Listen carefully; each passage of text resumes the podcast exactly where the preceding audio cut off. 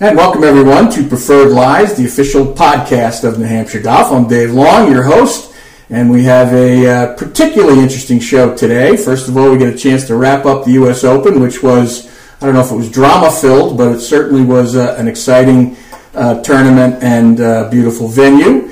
Uh, but Making the show even better today, Matt Schmidt is here, the executive director from New Hampshire Golf. Well, I mean, in fairness, I make the show better every week. Right, but I'm just letting everybody know right off the bat that you're here, so the show's going to be a good one. Scott Peters is here. He's the president and founder of uh, Golf and Ski Warehouse. I'm just thankful Matt is here because he makes the show better every week. You know what I was going to say? Almost me, me and my uh, what, what would be the word to describe my voice? Uh, James Earl Jones like. That is that what it is? Of New Hampshire Golf. The James Earl Jones of New Hampshire Killing Golf me. is with us.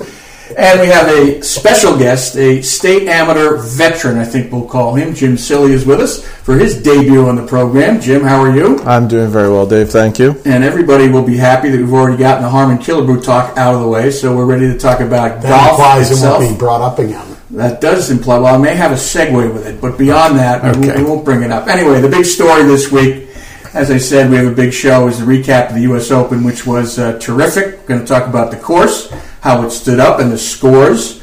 Uh, what that meant for the USGA, low scores. Uh, was that a response to the criticism that they that they got? Um, we're going to take a sneak peek at the British Open because the odds are out who the favorite is.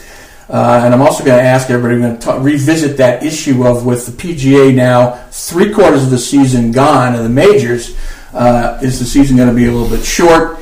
But uh, we are going to lead off with some NHGA news because it's an exciting week and the next month is going to be exciting. But before I do that, uh, we should mention that the presenting sponsor, Preferred Lies, is Golf and Ski Warehouse, uh, where you want to go for the best selections, service, and savings. Swing by Golf and Ski Warehouse in Hudson, Greenland, and West Lebanon, New Hampshire, and in Scarborough, Maine. Learn more about all the great things that are there and get directions at golfskiwarehouse.com. Uh, so, Matt, let's start with you. Uh, big week for you, the New Hampshire Open at Brentwood and Concord Country Club. Must be excited about that. Keene. I'm sorry, Keene Country Club. That would present some serious logistical issues. Yeah, we had to get everybody up to. You're already worried about the ones you have, right? So yeah, yeah, yeah. You must be confusing the mid am at Keene, at Concord. Actually, no. I no, was, that would be too logical. yeah, right. I have one that's even less logical. It's the New, In, uh, the New England PGA is being played at Manchester Country Club and Concord Country Club this year, so I kind of mixed up my okay. my tournament. So there's some there's I don't want to call a method to my madness, but at least there's a yeah I would agree. There's, there's no method there's whatsoever. A, there's at least a path. there's at least a path in how you can connect the mistakes. Uh, anyway, so wherever the wherever the New Hampshire Open is being played, yeah, it's an exciting is, week for you. It is a exciting week. I don't I don't, wouldn't say that I'm necessarily in the excited mode right now. Right. More of the uh, we have one day to get everything ready and.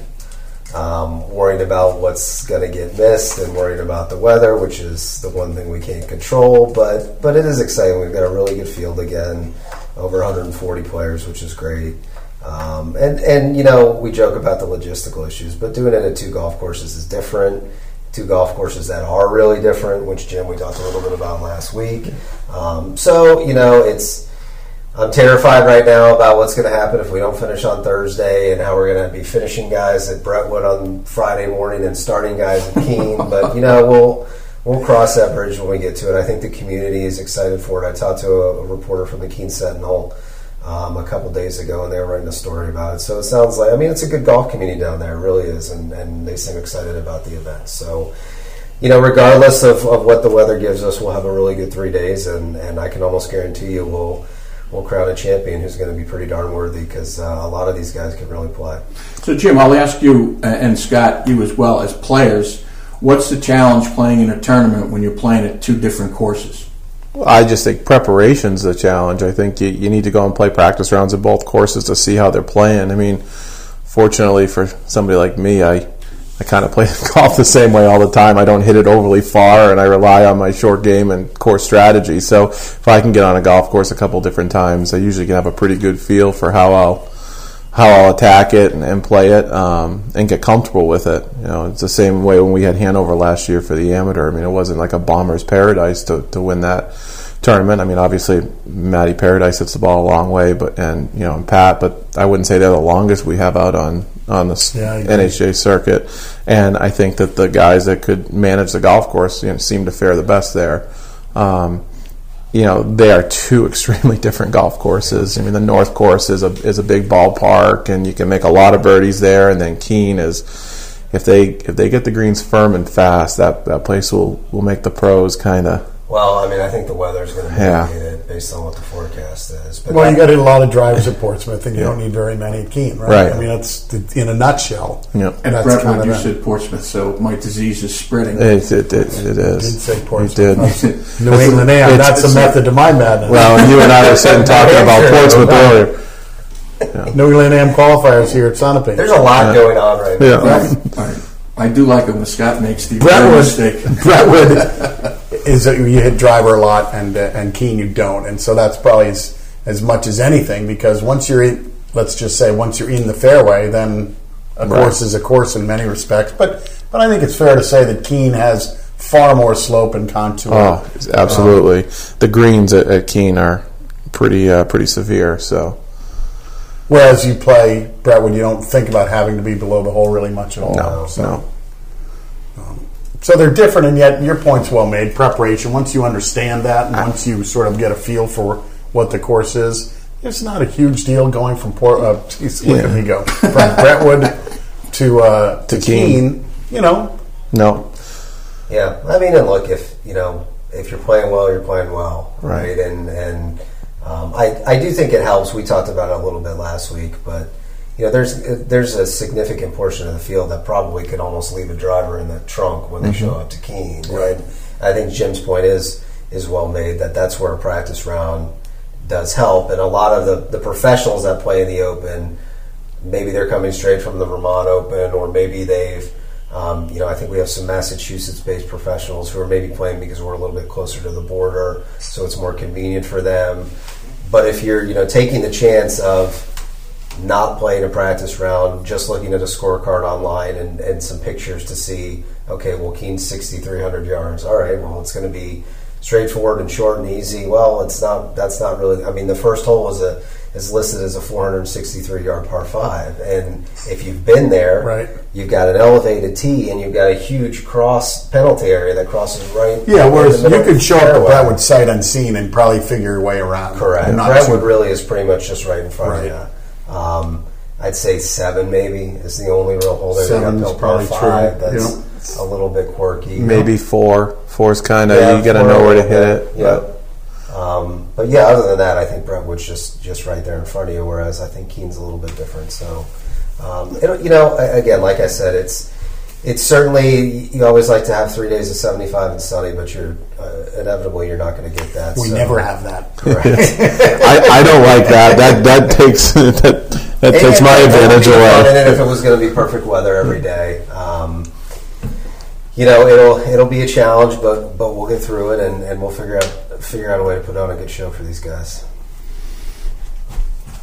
you know, it's um, now. Do these uh, the players who are coming? Do they have a chance to do uh, prepare, as Jim is talking about, or or are they just kind of rolling yeah, in mean, from the last place? Well, I think it's it depends. They do whether they take advantage right, exactly. of it is really the issue, and you I mean, know, Brentwood's a public golf course, so right. I mean anybody That's can go easy. play there. Yeah. You know, Keene. You know, I'm not sure what they did but, for practice know, we, rounds. The pairings have been out for almost a couple weeks at this point, and we let the players know if you want to practice round, make arrangements with the golf course, and even Key being a private club, I know that Pudge is happy to have guys out to play practice rounds within the parameters of what they have going on at the club. So, I mean, every, everybody who hosts an event like that understands you've got to make accommodations Absolutely. for players to come out and, yeah. and be able to see the but, but course. they're playing one day, one place, another day, the next day, the next place, right? It's, some of them, yeah. I mean, some of them are. So you got some PGA professionals who are working, and they may just show up, or guys who are just played in the Vermont Open and are going to be going straight down to, to Keene, so maybe they don't have that. I bet a lot of them have already played Brentwood. I would think so. Mm-hmm. Yeah. You know, in one way Brentwood or the other. Definitely more than Keene, probably. Yeah.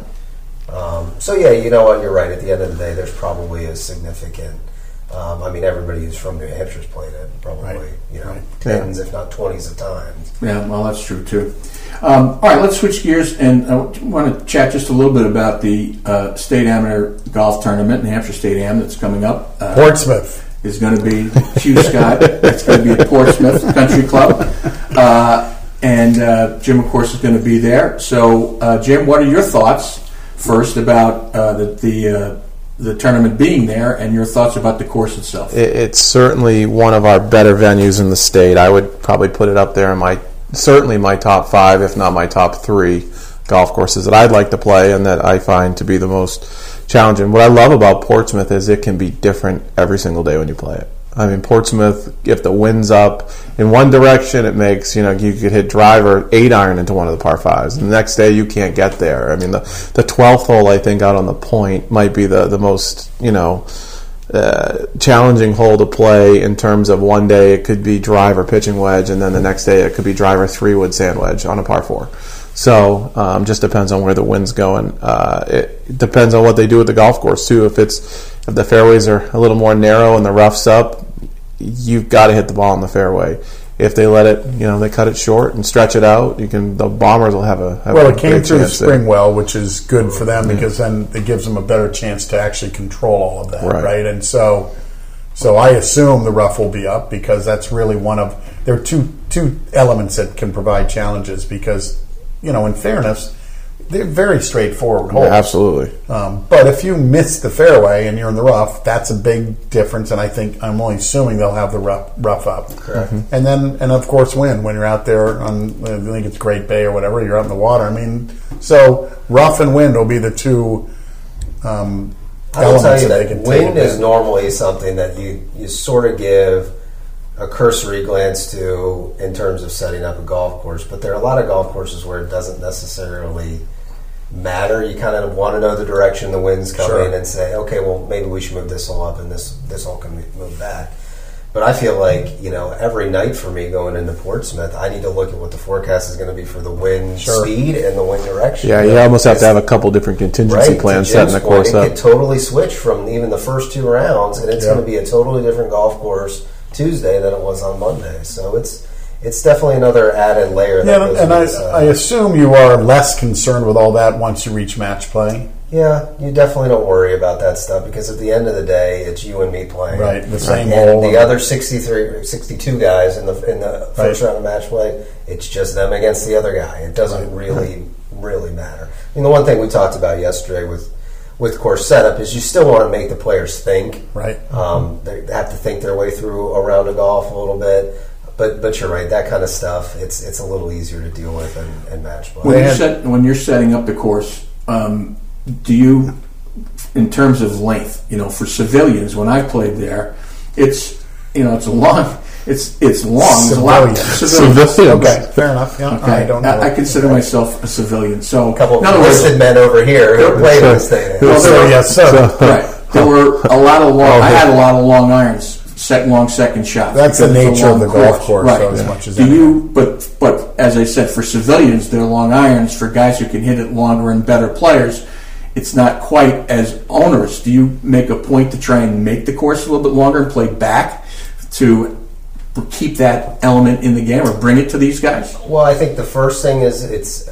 I mean, it's mainly condition based. If we get no rain between now and the eighth of July, the golf course is going to be really firm and re- really fast.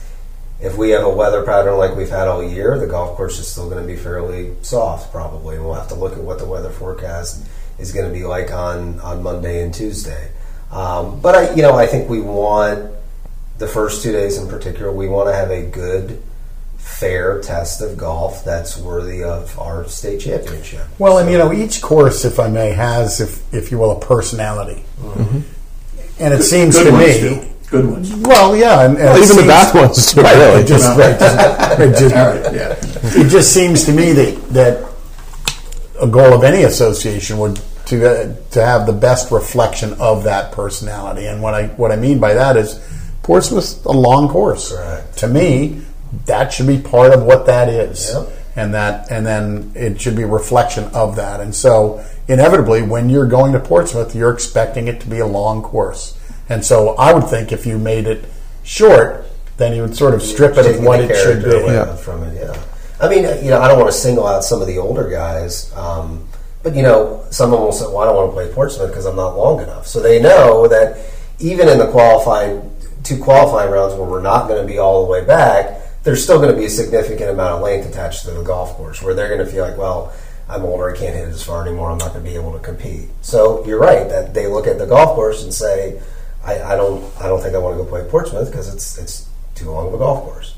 Well, I mean, I'll be honest. I, you know, I certainly am not the longest guy out there anymore. I mean, it, when I won in 11, I won at Nashua, which isn't a very long golf course. It kind of played more to my strengths. Portsmouth is a golf course. I've had some really good rounds there, and I and I like the course, and I I play it fairly well, I think. But still, you know, I'm not going to reach all of the par fives and two, depending on the wind. You know, I'm not going to.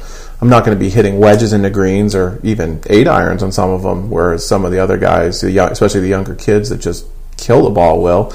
I mean, I, I was up at up in West Lebanon today at Golf and Ski trying out new John. drivers. I'm not trying to tell you the shameless plug there, Scott, but I think he's working so How about hard on that? finding ten extra yards.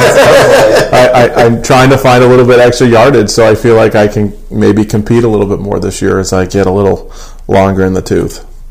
Yeah, I mean, if you can find five or ten yards, that's certainly on a course like Portsmouth Yeah. to your to your benefit. So Suffice to say, we won't be finding new tee boxes like we were in Hanover last year. Which you know, it's it. Look, you, that presents another challenge. Can we squeeze a little more yardage out of Sure. a golf course like Hanover? Sure. And we did on the second hole, and we did on the eleventh hole. I, I'm telling you, the 11th hole I thought was a fantastic play. Well, I, that that was all tee box Scott. Was so good. Yeah. I mean, I love it. it's a good spot. That's it a actually, really good to me, for players of a little better ability, it's the best hole out there now when Yeah. you put it up top. That tee was originally made for 15, and it was a bad tee for 15, but it's a great tee for a championship. You know, uh, it'd be unnecessary for 15. 15 from well, the other tee is still long would end enough. up killing people in seven. Oh, You know what I mean? They would, they would, yeah, because it's they, they would just end up blowing it in the seventh, and you would purposely hit it in the seven. yeah. So, but anyway, um, yeah, I think it should reflect the personality, and ultimately, it's Portsmouth is a long golf course. I mean, i you look at the green structures at Portsmouth; they're big. They'll handle a, a long iron. Totally. I mean, and they're and they're relatively flat. There's not a ton. Well, of I actually there. always think when I play there, when in doubt, play it straight. Play Absolutely. straighter than you think. I, I have typically not putted well there, and that's one of the strengths I think of my game. And and, and I think it's because I read break in that's not yeah, I there. feel the same way about that. I'm, I'm, I feel like I'm a decent putter now, and, and I always find I, I never understood why I don't make more putts there because. The speed's great. The ball rolls through there, and you're But thinking, don't you when you stand over a putt and you're looking and you're looking and you're looking for a break and you go straight and you're like, damn. You know what I mean? It's like the dreaded straight putt. That was- You, know, that you want to see something. I was I, at I outsmart myself all the time with that, thinking, okay, there, you know, it's like in the broadcast of the U, on the U.S. Open when Fox has got that got the tracker there. Right. I could use one of those, but I see that line on Yeah. every green I'm at, and I should be on the white one because it's straight. Yeah. I just outsmart myself all the Yeah. time. Yeah, I was at a scramble yesterday down at Sky Meadow, and, and I was talking to somebody about that exact thing. I said I would much rather have a butt, putt that breaks two or three balls, one way or the other, than a straight putt because I always feel like I'm going to miss the straight putt. Well, and half the time I have a straight putt, I'm standing over the putt, not 100% convinced it is straight, Right. too, right? Whereas you've got the one that's two balls out, right or left. Well, you know it's going that Yeah. way. And so, Just now, am I going to match up pace and line Right. versus the straight one, where it's like, do I ram it in because it's straight, or how do I play it? All right. Uh, just last question, Matt. You've got uh, when, when does it? When does the uh, State Am start? It starts July 8th. July eighth. So how many qualifying opportunities are left? Uh, realistically, one. Um, we do have a qualifier at Eastman next Tuesday, but the deadline for that is in about 40 minutes, and people won't be listening to this until Thursday. So they've missed that deadline. Um, but Beaver Meadow still has some spots. That's on June 30th. All right, so that's uh, and then the, the field will be set. All right, let us switch gears and go to the big story of the week: the U.S. Open.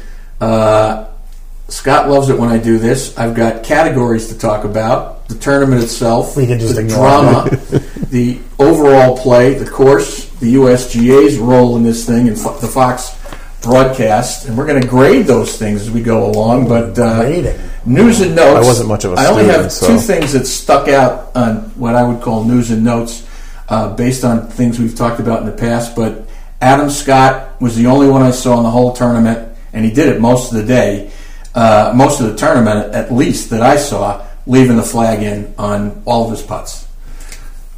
That's It- what we're it- leading the U.S. no, Open. No, no, no. Let's get the news and notes out of the way. Then we'll get to the then we'll get to the other things. But it, I'll get some of the things that it bugged me watching him do that. Well, it's always bugged me. I've never really liked it, and, and I think we we've discussed this. The reality is that the, the, that's using the rule as it was not intended, which is fine. You, it, it's there. You can do it in that manner, but the reality is, I think it's now been shown that. Um, well, I'm not sure it's been shown, but a, a different study other than the Pelz study came out and suggested that absolutely 100% take the flag out. So it's interesting to me. I, I have a I have a general rule in my head that if I'm going to ask somebody to tend the flag, I'll leave it in. Other than that, Yeah, that's a pretty take good it one. out. You Yeah. know, I, I just I can't. I've been playing golf now for thirty something years. I can't change the way I do it. Even 40 even the drop is weird. Having to go bend over to the knee to do it. When you're 40 feet away, you're not really looking at the hole. Or you, you know, you're more concerned with speed and line and getting in that magical little. It's not necessarily circle thought of as a makeable Right. I mean, if it goes in, it's a bonus, Totally. right? But once you get in, I get it that once you get inside 20 feet, 15 feet in particular, you start really looking at the hole. You're, you're, you're sort of basing a line off of where the hole is, as opposed to kind of picking a spot maybe halfway there. Personally, I visualize the ball going in the hole. Like when I'm looking at the putt, I try to see the ball rolling and finishing in the hole. So the flag's there, that's something that's throwing my mind off, and I certainly don't need that. I, I don't think it's a benefit though for the for the and if you if they do it a, a percentage. Here's the thing. He does though, Right, right? And right, so okay. that is that is why he leaves it in because he believes it's a benefit. And Why, when, why does he believe? Because he's a basket case on the green. I, I mean, I'm. True. I have to be That honest. true. At the Masters, I w- and when he was kind of in contention, I kept going. Please just be there at the end and putt a five footer and hit it off the flag and not go in. So everybody can just kill this. Right. I, I think more of those will happen than that. I don't know if you remember The watching advantage. Rory almost drove the green on four. He had a beautiful chip that absolutely Oh, would have yeah. gone in the hole had the flag not been in. Yeah. Yeah. And I remember thinking, there, That was you on. know, that was on Sunday after he made. Yeah, I mean, he- he was- made double, and then he made mess, birdie and right. almost Yeah, eagle. he had Right. a very consistent round. I thought that I sat Dave Long like. Well, half of it was. I Dave identified Long. with it. and of- and the other news and note that Scott will be impressed that I bring it up is there was a Danny Willett signing. He finished minus four. That's like his I first. did see him career. early in the telecast, won yeah. He's scratching and clawing his way back. He went through a really hard time, but you know, in fairness, if you if you watched, he's been playing a little bit better. I would agree. He's playing a little Yeah. bit better, But he but might have made the cut at Augusta too. Potentially. I think that I'll- sounds right. I'll look it up. I think he was. I think he was in top fifteen last week or two weeks ago at the Canadian Open wa- as well. That's what stuck in my mind to see Nice. where he finished now in the U.S. Open. All right, uh, who would you say if you're ranking stars of the tournament itself? Who were the stars? I mean, we know who the obvious number one star, but were there other stars in it? I would and it go, doesn't necessarily honestly, have to be Woodland first. Players. I- and not because he came in second, but I'd almost put Koepka ahead of Woodland because here's a guy who had the the, burden so of, much pressure. of of this three in a row thing, and he could easily have mailed it in. And we spoke the week before, and I was the one who was saying it's not really a course that fits him. I'm now of the belief that every course fits him, Mm-hmm. and if I don't take Brooks Koepka for the Open, then tell me I'm an idiot because the guy Yeah. is that good. So Woodland was a star, but boy, Koepka is unbelievable. Yeah, he's he's so good. I mean, I I kept waiting for him to just take it away from Woodland. I just watch, and then Well, when he birdied four of the first five, Yeah. didn't you have the feeling Yeah. like, here we go? And I just kept going. If he can just get the lead or tie the lead here, he's just it- it's gonna it, you know Woodland will fold on it. And Woodland just that the, the three wood he hit into fourteen was incredible, Unbelievable. incredible to get it to even stop. And Okay, here's my question about that shot. Did he pull it? Was he really trying to hit that shot? Personally, I think he was playing up the right. to I the tell you, the green. what nobody's talked about, which is surprising to me, that green is hard to hit with a wedge. Yeah. yeah, And if you watch Rose hit right after with his wedge, it landed on the green and takes his big bounce and goes 20 feet past the flag. The fact that his ball ended up pin high was ridiculously fortunate because look, I'll give him huge credit, and uh, and he's obviously got you know large Stones. yeah Cuyonos, whatever. the point is for him to pull three wood out, I was blown away Yeah. because that was totally a layup wedge sort of scenario. But I think they were saying his caddy talked him into it. play and win, which I it. like that. But that ball's in the air. I'm thinking it's either going to plug in the face of the bunker, or if it lands on the green, It's it's, gone. over, yeah. It lands in the only place it could have killed it perfectly. Yep. So he got really fortunate. Now he deserves credit for trying it, and deserves credit for hitting a good shot. But he got very fortunate. I think Kevin Costner was his caddy, and Kevin Costner from Ca- Okay, from- yeah. Well, I think you have to give the caddy credit for giving him the suggestion to do it. I mean, and, and then how he responded to the caddy afterwards and gave him credit for it, Right. versus someone like Jordan Spieth who openly blasted his caddy twice in the I- telecast I, on I, national want to talk about that because I think he's getting a bad rap. You think so? I do because I think that. Well, look, he said something he should probably regretted saying. Mm-hmm.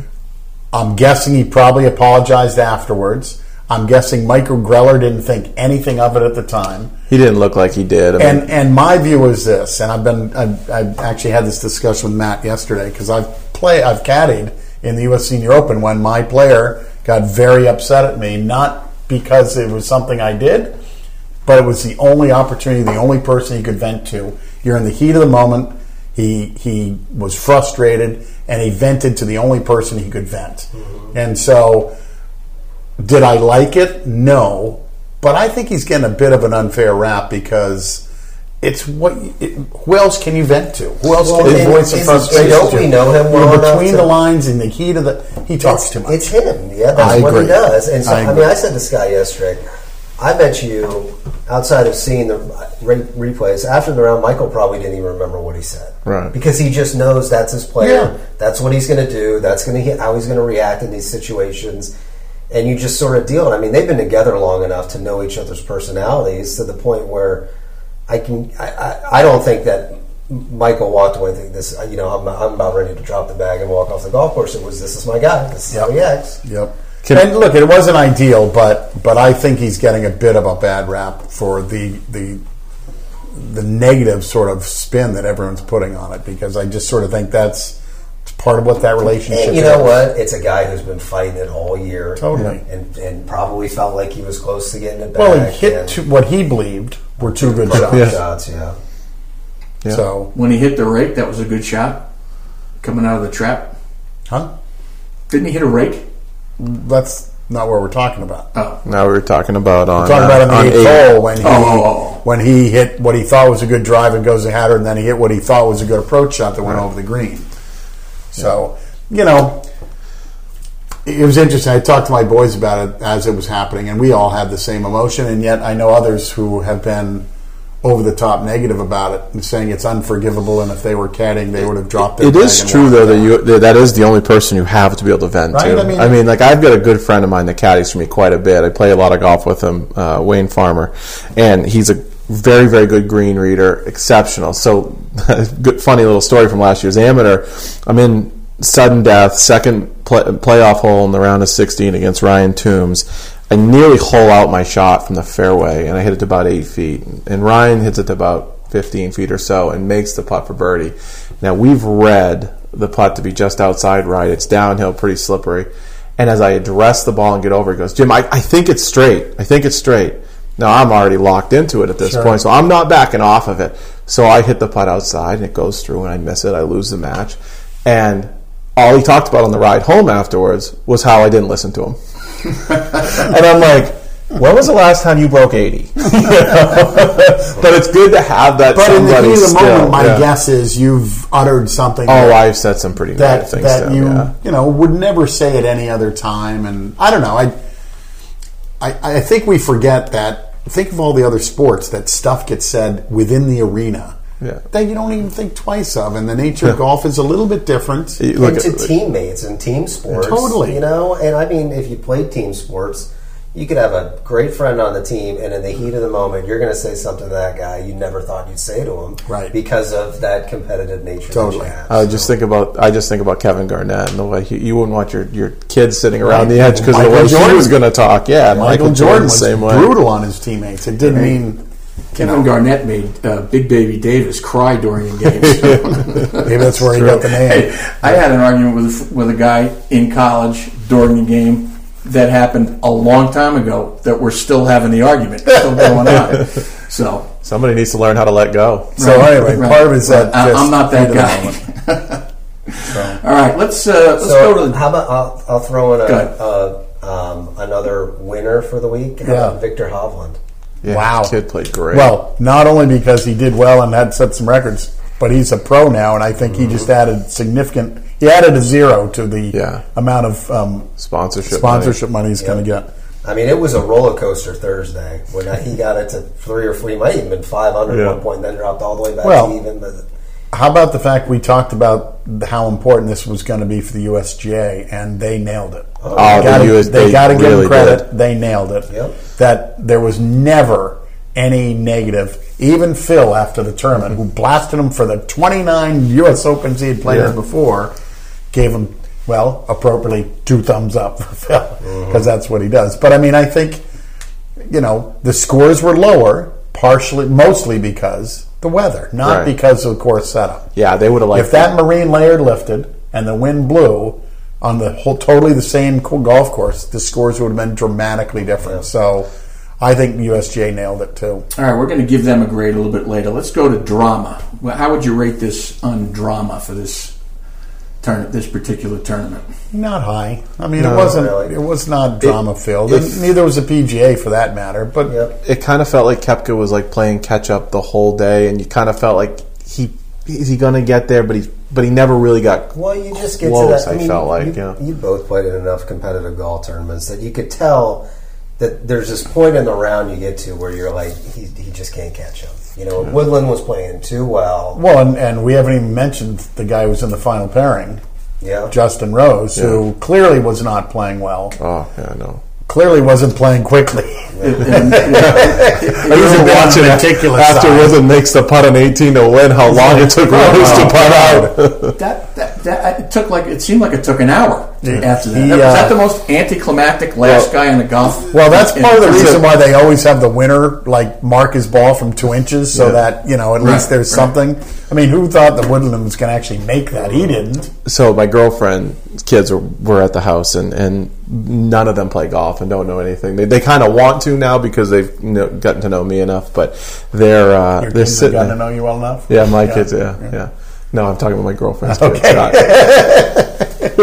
my kids still don't know me. They're still you know seven and five. Um, but anyway, so they're watching. He goes, "Why is this guy taking so long?" The tournament's Why- over. This he he should just get off the golf course. I'm like, well, he's still playing for money, so he's going to try to you know finish as high as he can. It was just funny to hear somebody that didn't know anything about it was watching it, like right. locked into it with me, but couldn't figure out why So the guy that did, both Hovland and there. his teammate Matt Wolff, I believe, have turned pro this week and are believe so. playing the At the GHL. Travelers, And I'm thinking, wow, that's a good team when those two guys are legit. Yeah. yeah. Hovland was really was really Very strong. impressive. He clearly likes Pebble. He won the U.S. Amateur there the year before. I mean, Now, forgive me because I, I don't I didn't see and I don't know, but did um, our uh, Mass Open champion did he make get to the Travelers? I know he was going to not, try. Did not. Will he be in Brentwood and Keene? He will be playing in the in our state open. that's probably he a- seventy three at the qualifier yesterday. Is what I saw. It's probably a pretty good pick for uh, for that tournament. Yeah, I mean it's He's it's- had pretty good history on Right. Brentwood, anyways, and lived down in that area. Yep. no doubt. All right, we had uh, top stories, five stories going in. Uh, Did we I touch want- any of them I. I want to go back to see uh, Okay. how you think they did. Number one was, and that was your designation. It was correct. Koepka going for three in a row. That pretty much held up.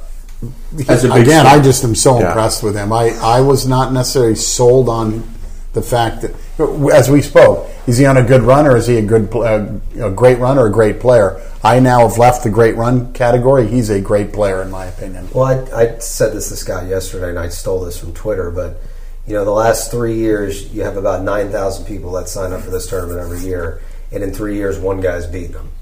And I mean, I get that's an One time. one time, Right. And and because I mean, realistically, how many guys actually have a chance to win? Twenty five or thirty, probably when you get Right. down to it. So, you know, you're and you have people qualifying who have no chance to ever actually make the championship. But I I do think it says something that I mean that's it's you know not only did he scare it. He was right there through five holes, and we're all thinking he's going to do it. He's, I mean, we had a little text chain on No on Sunday morning, Yeah. And three of the four of us, you're the only one who didn't pick. I was surprised. Yes. It Stack, Brett Wilson, you and I, Yeah. and, and I was surprised all three of you took Koepka because he was four back. Yeah. I mean, four back is Yeah. a lot of two great players. So I was surprised, but when he birdied four of the first five, I'm like, wow, you boys are Mm-hmm. looking pretty smart. You know, when you mentioned that he's now for you gone into the great player category, Yeah. what I what he reminded me of there, he clearly to me anyway, and I didn't see the first four holes on this on Sunday, so I missed that quick. To me, he didn't he didn't have it. He didn't have his A game. Let's put it. That's a better way to say Well, it. Well, you missed the four holes that we Right, I know suggested that, that, but you thought from, he did. From when I was watching, he didn't have his A game. Didn't seem to me, and but he grinded through it. And to me, he reminded me of Jack Nicklaus in tournaments. You know, where we talk, we've talked a lot in the past. Maybe not as much this year. You know, not only does he have the 18 majors, he's got 19 second place finishes Right. and was there. Right. And in that regard, it seemed to me that he hung in there and, and did what he needed to, you know, Yeah. and got close, got within one at what, 16, 17, whatever. Yeah. And then he made a bogey. But um, to me, that's what I saw in him there. Um, No, I think that's that's legit. By the way, just a quick reference back to the four of the first five. The one he didn't birdie was as good a par as you're ever going Oh. to make. Oh, yeah, so it that at? that hole is I've played it enough. It's a par five when I play it. It's a 500 yard par four, and he made He a. darn near jarred. his That was ridiculous. So he birdied for the first five, and the par he made was all world. Right. which went along with the unbelievable par saves that were happening on Saturday, Right. Which was nuts, Right. Mm-hmm. right. But the Rose- fact he then had again for the first five with that par, but then par six. That was the first time I'm like, wow, because he birdied six. All of a sudden, I think he would have been tied for the lead. Yeah. Is my memory? Yeah.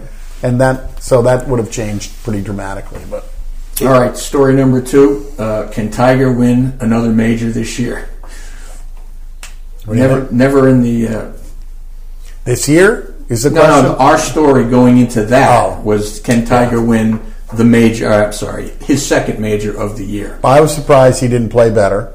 I thought it was a great course and opportunity I for thought he him. putted poorly. Agreed. Yeah, and that he, he's been putting better. Agreed. You know, I- Yep. that was that was kind I of a think shock. I remember seeing he'd only in the first two rounds had only a total of four birdies, which, Right. boy, and that's not good out there either. I mean, I think he has zero chance at Portrush. I, I don't know enough about Portrush. I think that if it was at a different open venue, I think I think he'd have a, a much higher chance. So, side note about Portrush, um, great place to play. I've been lucky to play there, but do you know where Koepka's caddy was born and raised, and where he played as a kid? Portrush. Royal Portrush.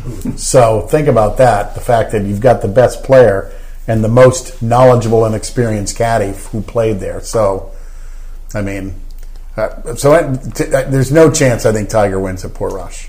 Well, I mean, Tiger. Well, he already said he wasn't even going to play until Portrush too. I thought I yeah, I saw. think So- I heard that that as well. which right? He's in I mean, Thailand right now. I just heard. I saw something. He's on a family vacation. You know, I think I saw it on Instagram. He's it's it's it's it's sort of funny with him. You can almost really tell after about nine holes or so. Oh, his whether or not body language was, "I want out of here." Sunday, Yeah. man, could you And- tell? and he yet, ended up playing he did. on the back. But the first five or six holes, But you're it was like, "I want to go how- home." Right? How fast can I get on the It's like plane? I want to go home, here, like you know? little kids. I want to go home. Take me home. But um, so I don't see it. I don't see it at all. No. Maybe he's going to establish residence in Thailand so his daughter can try and make the World Cup soccer team because I think anybody can just about do it after a 13 nothing loss to the to the USA. My guess is he's going to Thailand, maybe with a family, but he probably is building a golf course or paying a million dollars to show up in Thailand. But That could be Right. it. All right, I'll take that over. That's nice because he needs the money. He is. Yeah, he it's just definitely down has the money. Yeah. Uh, number three, Phil's last chance to win the S- U.S. Open. Has that that gone by the boards? I mean, it certainly never surfaced there. If it was, it was classic Phil, making triple on the final hole. You know, hitting driver on holes where no one else is hitting driver. It's it was it was a Phil special. When I was in college and Phil was losing every time he had a chance to win something, I had a buddy of mine and he used to say, "I love Phil Mickelson because if there's water on the 18th hole and he's got the leaders near it, you know he's going to hit it in the water and it's going to feel just like him." You know, he's so funny because he's he's got talent. I mean, very few have ever had, Yeah. right? And he's got 40 wins and he's won five. Ma- I mean, it's and yet he still can play holes like a six handicap. Oh, yeah. It's just so funny, and and uh, you know, I suppose that's part of his greatness that he sees things that people don't see. Um, but he's also seen a lot of things that most great players i've never done. I'm going to tell you, I was at Winged Foot in 2006 on a Monday for the practice round. And I walked around the golf course and I remember walking by the hospitality tents and I go, well, at least these are way out of play. Nobody can hit it over here. I was thinking that. And so then when I'm watching the telecast and I watch and he goes, oh no. Right. And they show the ball go off the tents. I go, those tents are 60 yards Yeah, off of the play of that hole. So to answer your question, it's hard to think that he has. I mean, that was Yeah. That was lined up for that, him. that was his best chance. It doesn't mean he won't play well at Winged Foot, but realistically, I don't. I just Don't don't. I don't see it. What are the oh, venues after Winged Foot? I mean, he's he's almost in his 50s now. Yeah, so I, it's, I think it was Pebble and Winged Foot were his best chances. oh, and then- Winged Foot's next year, right? Yes, Yeah. but he still has good ball speed, so yeah, he's still going to so hit it long the enough. Distance thing's not the Up issue. until this week, I think they said he was putting better than he has been in Yeah. quite a while. So I don't know that he's lost his feel there on the greens yet. Or So Torrey Pines in 21, the Country Club in 22, LA Country Club in 23, So, Yeah. Pinehurst, Oakmont, Shinnecock. Now we're in the 26 and Yeah, he's 27. done We're that. as well into his 50. you know, so I mean, maybe I mean maybe Torrey Pines too. Maybe but he's do got we two more really think? I mean, ultimately, he's he's fifth, going to be fifty years old. I Yeah. don't see how he's going to be. Isn't, isn't Torrey Pines the hometown course? Well, San Diego. It was Right. In the sense of they redid Torrey, and so you know the course he played when he was a kid No. is not the course they're Right. playing now. But yes, All right. Uh, fourth, can Rory stay hot? He stayed hot and he stayed cold at the same time, up and down on that last day. Yes, sort of a. I, I hate to say it, but almost kind of what you'd expect from Rory lately. It's, it's some good with some some really. You just kind of look at him and shake your head and say, "What are you doing?" I thought it was he putted really lousy. I thought. I thought it was predictable. I don't think he's a very good putter, especially when he has to, you know, on the on smaller greens where you have to match up speed and line. He's gotten way too mechanical with his stroke, um, and I and, and I his think I actually putting saw a stroke does not match his golf swing. no, and I saw a stat the other day too. I think like he's like two hundredth on tour in proximity Yeah, from fifty to that hundred yards. time, which is he's a he's a poor wedge player. Yeah. and here's a guy who drives it as good as anybody in the world, and he's He a may be poor the wedge best player. driver of the golf ball in the world. So to me, it was very predictable. It sort of epitomized how he plays. So that when he's on, he's as good as anybody in the world. But but it seems to me he needs to be on in order to be successful. you Now, know? despite the pressure that he'll be under at Portrush, I think that that's actually something that probably suits him well because he's had such significant history of the golf course, Yeah. and and it, and Yeah. typically at the Open, you're going to see some greens that it might be a little slower, and Yeah. he might be able to hit the ball and, and, and, you know hit hit his putts instead of you know having to try to finesse things. So he, uh, he- here's a big hypothetical with him. Does he need, at 30 years old, a reboot of his game in order to really start? and yet a mere week ago I he know. won the Canadian Open and was blistering the field. shot 61 and was on So- 58 watch for a while. right. So my instinctive like- answer is no. But it does just seems like there's something missing. And why doesn't he win more often? Even though he's won twice this year. I would tell you that I'm always intrigued when he ma- I hear him make the comments that you know winning isn't everything, and that I don't feel the need to. That I love to play, Yeah. but if I don't win, it's. I I always think that's sort of the first sign of maybe you're not getting as much out of your ability as as maybe you Well, should. and I think you're starting to make an excuse for yourself when it doesn't Totally. happen. I think that's a way to kind of deflect, and you know, it's not as important to me I can't anymore. imagine Koepka saying the same thing. Oh. Now, They're in different bad- places in their life. I think Right. is, is I mean he's married now. Yeah. Um, But I, I don't disagree. But there's that. not I a mean, significant age difference between them. I mean, I guess they're And they have the same number of majors, I think, right? I mean, so Well, and Rory was crowned from a very young age Sure. as the heir apparent, and so their how they got here was, as we talked about with Koepka, with what he did. It's their journey has been significantly different, and you wonder how much that plays into. Well, you know, we talk about how Tiger went through the prime of his career. You could have argued the 30s without winning a major. And wasn't that amazing? Nobody would predict to have gone 10 or 11 years without winning a major. And then, and then here we are with Rory. We're now five years removed from his last major, and it's in his more of his prime than I mean. It's mm-hmm. I mean it's very interesting to me that that we've gone this long without him winning another major. But let me ask you he's this: good. competitiveness. Where does that fit? I mean, I, I can tell you in other sports where it fits. It's at the top two or three, along with talent in other sports, football and basketball. Is it the same in golf, which is a different kind of emotional game? it's the reason I play golf. I, I mean, I I- think so. I think it's the same. I, Right. mean, I, I think you know. I, I I think Koepka felt like uh, second place was first loser, yeah, right? And Rory would have said second place was I had a great week and no big deal. And Yeah, the other guy just played a couple shots better than I did. I, to me, I play golf. But I can't go out. I couldn't walk out here on the first tee Lake Sunapee and just go play by myself, eighteen holes, and enjoy it. It, it wouldn't happen. You know, I have to play with somebody. I have to have, and and it might not be that I'm playing with somebody that you know, I could play with my buddy Eric, who who you know is a ten handicap or seven handicap or whatever he is, and I know I'm going to beat him every single time we play but I focus more because he's there. Hmm. You know, I focus more, like especially if he's playing well. I know, well, I'm going to play well because I'm not going to let him beat me today. but it's a fair question because in some ways the goal in golf is just stay out of your own way, and the harder you try and the more you care, the more you um, the worse you play. And so there's a bit of that element.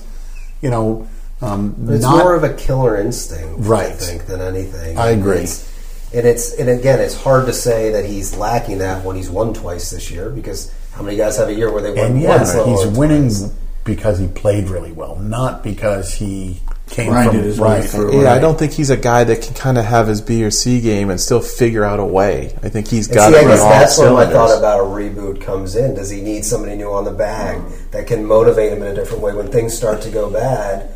And you know, he was obviously out of it pretty quickly on the weekend, really in general, at, at last week. But It's got to come from within, though, right? I mean, I, I guess I- I Well, agree. do we know how much he practices and what does he do with his practice? How does he practice? I I think that's because I mean, look at what we just talked about. His wedge plays not very good, you know, and he's become so mechanical with his putting. So is he going out and trying to do different things on the putting green to be more creative? I mean, I would guess that he is. I, I I mean, honestly, to have me, to, but- I see. I, I think he's frustrated. I think you could see a lot of frustration Mm-hmm. on his face because he probably feels like, I am the most talented. yeah, and I should be winning, and I'm not I- getting as much out of it. I, I do. I do sort of get that impression from him. And at, at what point from him as a competitor does he say, "I need somebody new on the bag. I need an equipment change. I need something to to sort of reinvent what I'm doing here." And maybe that.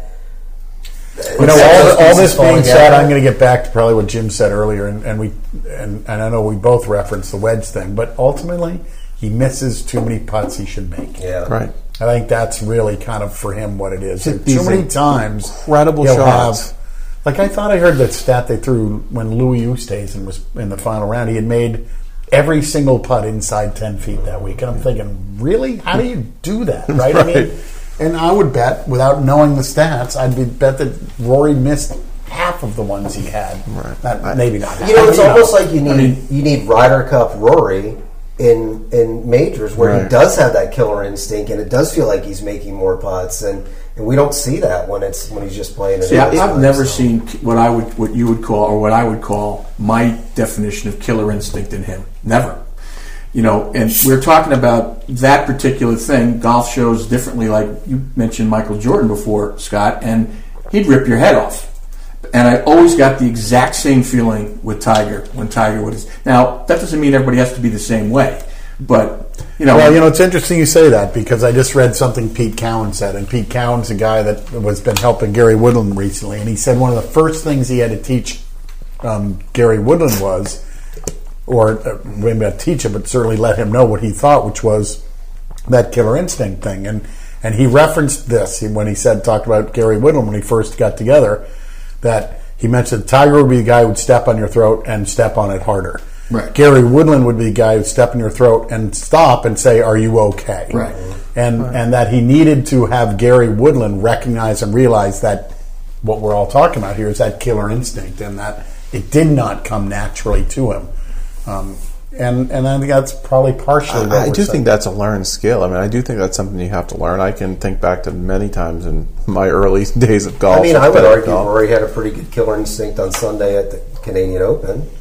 I mean, to go out there and shoot 61, 61. and to shoot 65, 66, 68, 69 at Congressional to win by eight. And I get it that, you know, it, it- to Jim's point, he wa- he wasn't really ever put under any significant pressure, and that sort of makes it different. Mm. But I, you know, I, I think there's still something he just can't find it right now for whatever reason. That part, for as good as it seems like he's playing, particularly how well he hits his driver, particularly well he hit his irons pretty well at the, at the U.S. Open. Um, but it's just it's it's not all it's not all there. That's You'd sure. have to predict that he'll find it again at some point, though. Like the talent level's so You good. mean so, will he win another major, well, or, well, or certainly, have I- another run? I think he could have another run. I think he, you know, because if he finds it and he wins one, you don't think that he would find it again. I mean, I think he will. I think he's too good Yeah. not to. I agree with that. but I I mean, is he- he? Uh, I mean, look, he's already made the change to play more on the on the PGA Tour. He's not playing as many European. European Tour events. So look what happens. He's won twice this year on, and he won the Players. So you know maybe that was a He's little become s- Americanized in the sense that he needs good weather. I, I actually that makes Yeah. me think it, that poor Rushy won't play well because he, he wins in good weather. You know, he's a good weather player. He doesn't like well, to he play. hits the ball so high Right. and plays it more of an American style. He's I not on the ground as much like it is over in Europe. I agree. All right, we're going to switch. We're going to, talk, we're going to talk about Gary Woodland in just a second. But first, let me just say this. I need to, before I forget to do it. Uh, for the best selection, service, and savings, swing by Golf and Ski Warehouse. You need the sound effect when we Hudson. say swing. You need to have that little. Well, if we were pre recorded I could do that.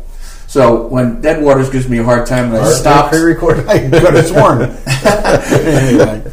stop, swing by my golf and ski warehouse in Hudson, Greenland, and West Lebanon, New Hampshire, and in Scarborough, Maine. Learn more about all the great things that are there, all equipment, apparel, etc., and get directions at golfskiwarehouse.com. Okay, when we made our predictions, I don't believe Gary Woodland was among our predictions for the winner of the uh, U.S. Open. Not even on the Beach. radar. Not even on the radar. What are your thoughts, Scott? I'll start with you. Go around the table uh, about the way he played and what was most surprising about it.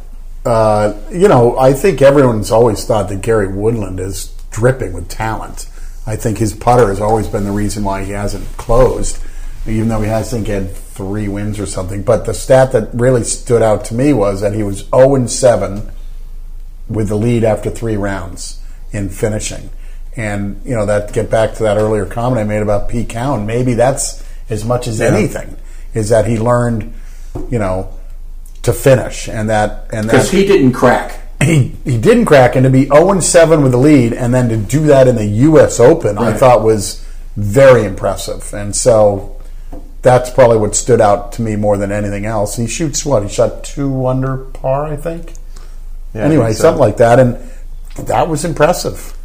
So that's what stood out. You know, to me, and he had like the, what was it? The uh, he was in the rough on consecutive holes. What was that? Fourteen and fifteen. Not No, 14. not 14. Fif- Well- it might have been 15 and 16. Maybe in there. 15, 16, but he was in he was in deep rough. He was he was starting to uh, fade his drive or slice his drive, and he came up with big shots at the big moment o- out of trouble. When a lot, and that's when Koepka got to within one or was like on his heels at two. And uh, you know, I was sitting there going, "Is he going to I mean, the up or and not?" down, I he can't never even did. call it an up and down, right? Because Yeah, it it's on was the on the green. green. But the up and down on 17 was Oh yeah. Yeah. ridiculous. I That- mean, I would not have a had a, the chops to be able to try the wet sand wedge I would have off there, the heck out of it. and I probably would have putted it and Yeah. put it to twenty feet and tried, you know. So That that was, was good when even Justin Rose broke, broke out of his little trance right. and gave him a, right, fist gave a knuckle, yeah. Um, I've, never, I've never seen that guy smile. Has he ever smiled?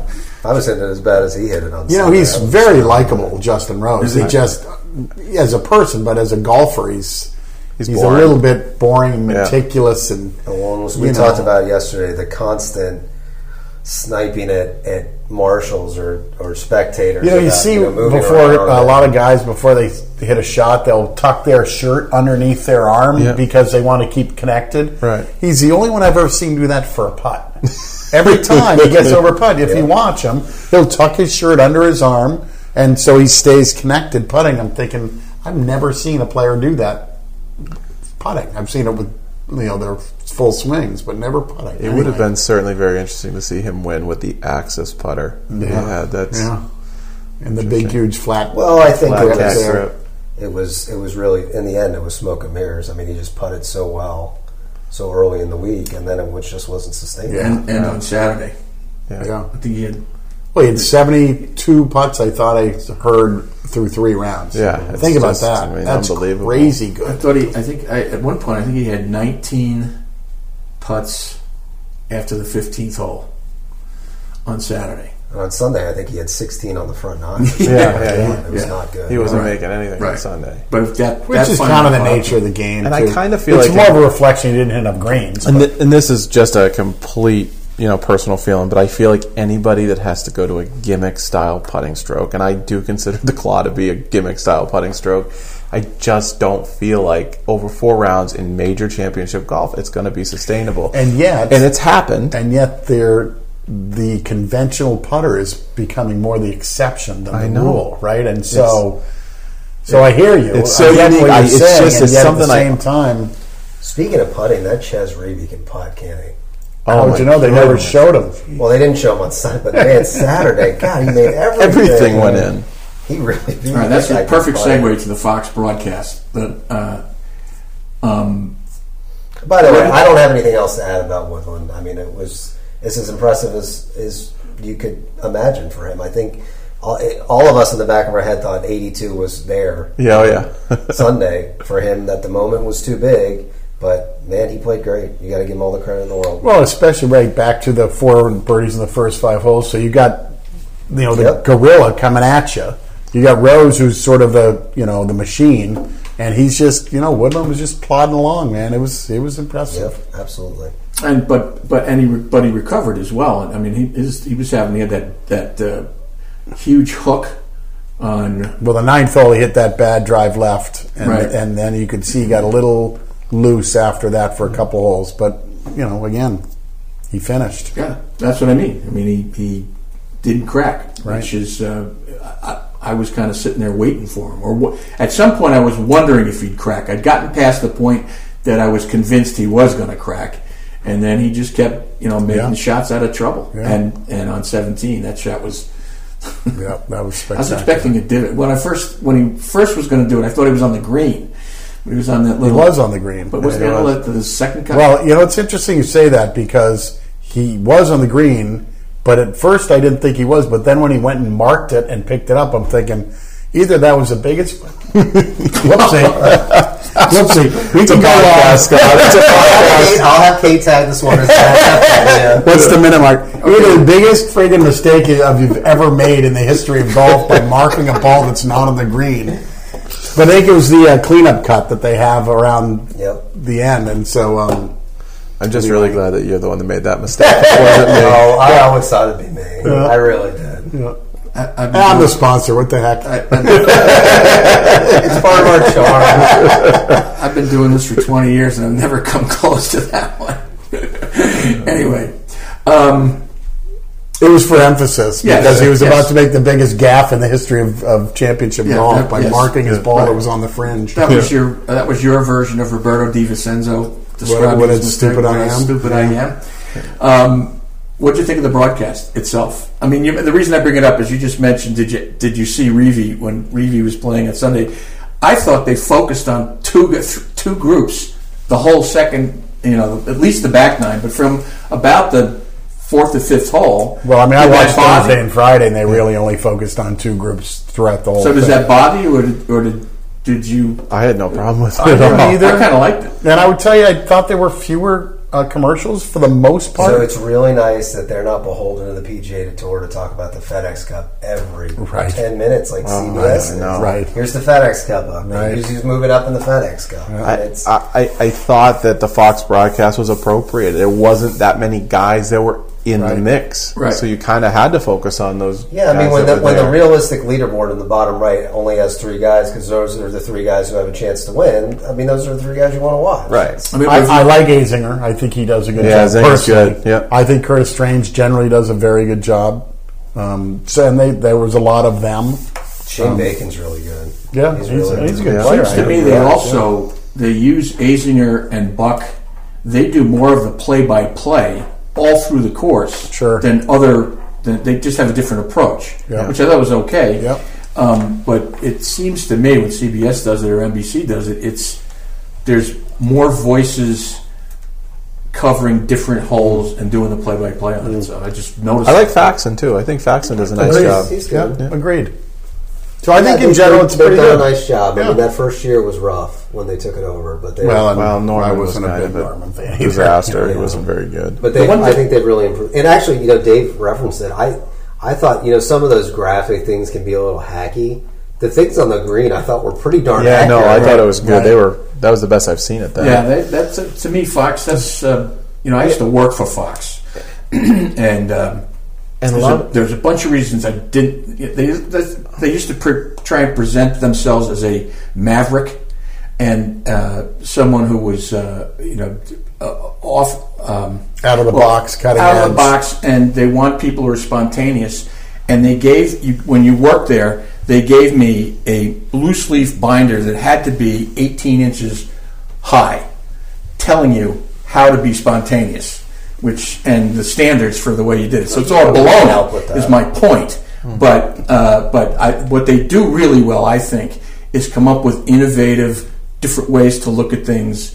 Uh, The drone cam was pretty cool. Yeah. When they were Yeah. showing shots, Yeah. when they, they were walking down. I mean, what better place, seven. what better course I to have a drone, It right? In the really sense, cool. because you're getting perspective that you never had before when they're out over the ocean Right. looking back in. right. I, I, I, you know, and love or hate Joe Buck, he does call things really well. Like he, he's like Jim Nantz in a sense, where his voice you recognize, and he can be Right. diverse in what he's calling. What's the thing? Why don't people like Joe Buck? I don't get it. Yeah, my guess is they're feeling like they're listening to a football broadcaster do mm-hmm. baseball, or and baseball broadcaster do golf. That's the only thing I can guess. I, I don't love him, but, I don't, but I he don't think he's bad. He gets it for football and he gets it for baseball too. There's Well, there's football a ant- people are wacko because they always It's all about their team, Right, they think he's Right. against their team, Right, which is that's ludicrous. Everybody always Right. thinks that. I think he's fine. I think he does a good job. Yeah, I thought he was pretty good. Um, the course, how'd the course come out? Would you say? Great, Yeah, I thought it held up really well. great. It's they I could, they could could get- play it every every Yeah. year. They could play it there. I, I, I it's, I, I agree. I mean, I wish we could have it there more. Often. I thought it's just such a fun. I thought the to watch. condition of the course because a lot of times those greens can be fairly, eh, you know, because they can be really Well, bumpy. oh, can- too, if it- yeah. and then they get a lot of moisture, so they get a lot of footprints, and so um, potentially could be bad. But it was as green as I can ever remember. And again, I think they got on some levels they got lucky with the weather, and other levels they didn't. I think they would have loved to see it a little firmer and faster. Yeah. They would have loved to have seen a little wind, but you can't really control that. Um, and so I think all in all, it was, you know, what what is your goal when you set up a tournament? You want to try and identify the best player. Yeah. I think everyone they acknowledged did. that they did. Now, Absolutely. now you've played there a considerable amount of Yeah. times. How, comparative to when you've played it, how do you think it was? It looked better. It looked Yeah. greener. It looked it, the greens were much smoother. Um, because that's one of the big problems. You know, it's five hundred and seventy-five bucks to play there, yeah. but they are packed from sun up to sundown. Right. So the course gets tired quickly because of all the traffic and all the golf that's played on it. Um, but I would have told you that it was it was as good as I've ever seen the condition of the golf course. I mean, and is there a more spectacular physical environment than that place? No, I do It's think incredible. it's weird watching it this time of year when we're so used to seeing that golf course when it's February, Right. And you're cold and miserable, and Right. God, you just want to get out and play golf. And now you're watching it, and you're like, it's warmer in New Hampshire than it is in at Pebble Beach. for I've been lucky to play there a lot, and a few times you know, you're out there and you're playing. You know when you're in the in the in your round and you're playing golf and you really in many ways just see the hole or the golf Yeah. course and and you'll be walking out there you're playing around then you're just sort of holy cow this place is awesome right? So you kind of forget where you are partially through your your round but but it is spectacular out there. I mean it's you know it's spectacular. To a far lesser degree, I you know obviously because it's not Pebble Beach, but I kind of felt that way the first four or five times I played the Samoset in Maine. Because those holes around the ocean are just spectacular and unbelievable. but you're in the middle of your round, and so Right. you're playing golf, and, and you're not there to sightsee. Right. You know, you're not there to whale watch. You know, you're you're playing your golf, and yet a few times you stop and you look around, and you're reminded about how There's a the- humpback whale Right. jumping up. How over there. ridiculous. Although, although when, you, when they had shots coming from where, where the 18th green is, uh, or out toward the end of the course, and all those people are out on the beach walking Yeah, around, yeah. flying kites and Yeah. things. It's like The dogs They are all the time. Were Those people what? So that's not connected to the course. It's actually not even connected to 17 Mile Drive. That's actually part of Carmel, where you actually go and get on the beach from there. So those are just, you know, Joe and Mary Smith out taking their Right. dog for a walk. Well, and that's what I walk was wondering. from their multi-million dollar mansion on the cliffs. there. Shack. The house, the house that's above the White House but that I, I believe is above the green on eleven. It's absurd how big. So, so in back by 11 green and back of 12 T is Jim Nantz's house. So it's that sort of yellowish uh, Spanish, I guess, Yes, style that's looking his. one. Yeah. Wow. It's quite large. But I, I'm always there. I'm lucky enough to get invited to this event in November, and those houses are all along those holes are almost always empty. They're clearly, you know, as ridiculous as those houses are. They're not the first house these the people own those. It's like Right. that's their third or fourth, and they're beyond crazy how nice they are, we call that dumb money. Yeah. really I'd like some of dumb. that dumb money. really dumb. All right. Uh, f- final word. Uh, uh, what's next? Uh, Let's segue into beyond the uh, U.S. Open. What would you? First of all, what would you give it overall? Execution, USGA, broadcast, everything. What grade does it get? A, B, C, D, or F. Oh, I was going to give it a nine out of ten. All right. So, Yeah. Same yeah. thing? Yeah, I'd be in the, the A category, maybe an A minus, maybe, but the lack of drama. I think yeah. I think that would be the only. I agree with Jim. Might give it an A minus because it was. I would have loved to have seen some wind. Yeah, the wind I would would have have been loved to have nice. seen some wind. One day, Maybe not like '92 when and then Kite won. ultimately, but- right? That was that was crazy. But and then ideally, you know, you'd love to see three or four people tied. You know, so if you were gonna, if you could actually handpick Nitpick that it, scenario. But all in all, I thought it was very. I mean, I loved it. I loved it. All right, so let's uh, just quickly talk about what's next for the rest of the year. Um, or next for the U.S. Open is Winged Foot. Um, so they'll have the Masters will be played at Winged Foot next year. Is that what it's going to be? But, um, Yeah, U.S. Opens at Augusta so you said you've been to a U.S. Open at Winged Foot. I've been to a U.S. Open at Winged Foot. What are your thoughts about that? I, I I, have. didn't think the course was that was that difficult. I mean, if I could say that being a civilian. Okay, so Well, you'd I, wrong. I, wa- I walked around in flip flops and I tripped three or four times in the grass. So, you know, it's. I've been lucky to play there. It's a great golf course. It's a Tillinghast course. Yeah. It is a stereotypical U.S. Open, long rough trees, fast greens with with slope. it was it was a golf course watching it that I was very sad that I wasn't going to play, and I haven't yet played, and I'd like to someday. Um, one of the coolest things from my story down there is Camilo Villegas was on, I don't know, maybe it was like 14 or 15, and he's got about 215 out, and his ball's in the rough, and he takes out a five iron, takes a whack at it, the ball moves like 10 feet. Like it doesn't even get out of the rough. He drops another ball right there, does it, and everybody's laughing at him because he did the same thing. And he goes, "I can hit this shot." He drops another ball, same club, knocks it in the hole. I was it was the most incredible thing I've ever seen in my life. now we've got a third likely a similarity to Tin Cup. As uh, Yeah. I saw, Bert Yancey had to go over a trap to a green easy chip. He hit it. He picked up his head and hit it six inches. I'd never Old seen fancy that. Yancey. So that was I was looking at him going, I could do You owe me five bucks, man. I told you you'd mention Bert Yancey. All right, and British Open's coming up. The odds are out. The uh, if Koepka is favored.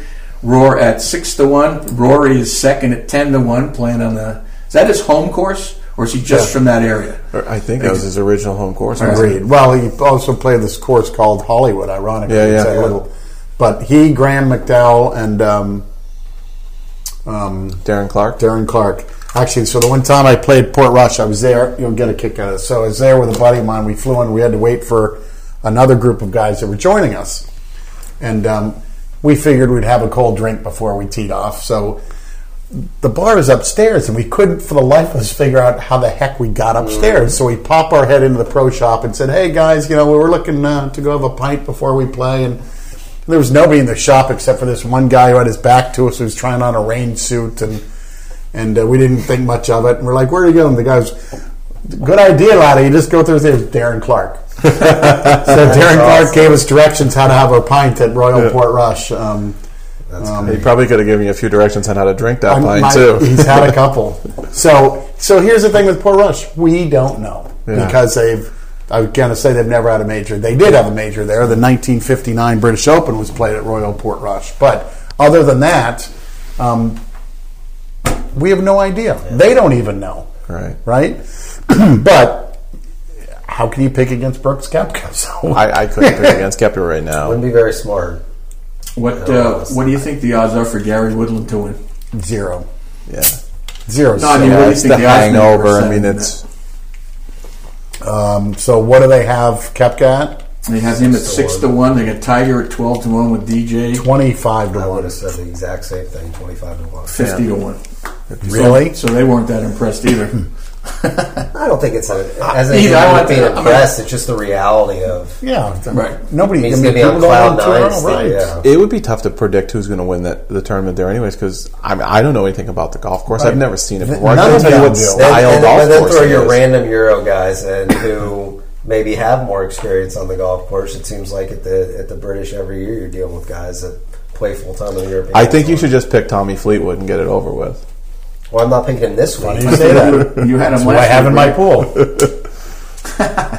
All right, should we make our prediction uh, in the final word for the British Open, or should we do it for the tra- this week's Travelers? Travelers. Or we gotta, Do it for the okay. Travelers. All right, Yeah. come Come on, Don't break the Right in our ball, Dave. backyard. Okay, well, I was doing. Jim's not going to be with us when we get to the British Open. Maybe, maybe he will. I don't know. But, Yeah. um, you're welcome. I'm a phone call away, Dave. Apparently, you're out though, according to Dave. No, no, you're more than welcome. I'm just uh, I'm bad at predicting. So Jordan but- Spieth wins this Right. week. Jordan Spieth. There it is. Who's next? Me? Yes, Leishman. Leishman. Yep. I can't stand him, but I'm going to say Bubba Watson because he always He plays well does there. always play well there.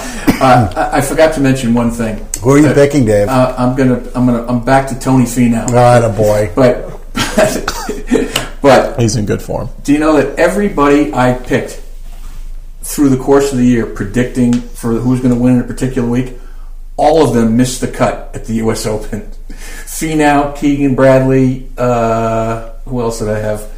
Um, anyway, so uh, So what's that say? I'm just I don't know. Because it It says says, it says it all. It's a jinx. well, no, I, I- Long jinx. Oh no, Justin Thomas who uh, Missed who, the cut. Who missed the cut, and I picked him to win. So Yeah. Tony Finau has no shot next week, but I thought I'm going to stick with him. Uh, anyway, all right. Our thanks to Matt and Scott. A pleasure. Thank you. and uh, Enjoyed it. Yeah, thanks, And- Jim. You're going to actually thank Jim too? Or yes, just I am. blow him I'm. I'm All right. giving a little bit of drama to it, and thanks Well, to Jim. Jim, was part of the debut. first f bomb ever uttered in a podcast. So welcome. I feel privileged. So we'll see the next time he's with us if it happens again, and You know, maybe Kate, he's a Kate when she for posts it, she always asks me what's a good, you know, a little title for it. And I mean, it's going to be a pretty easy, easy one this week. Scott says a naughty word. All right, so my At what minute does Scott utter the f bomb? All right, that'll do it for us right to today. I should say before we leave uh, that uh, the sponsor of, of uh, Preferred Lies is Golf and Ski Warehouse, and we want to thank them and for the best selection, service, and savings. Swing by whoosh, by Golf and Ski Warehouse in Sound like a Hudson, whip. Greenland, and West Lebanon, New Hampshire, and in Scarborough, Maine. Learn more about all the great things you can find in that terrific store and get directions at golfskiwarehouse.com. All right, thanks for joining us, everyone. We'll see you next week.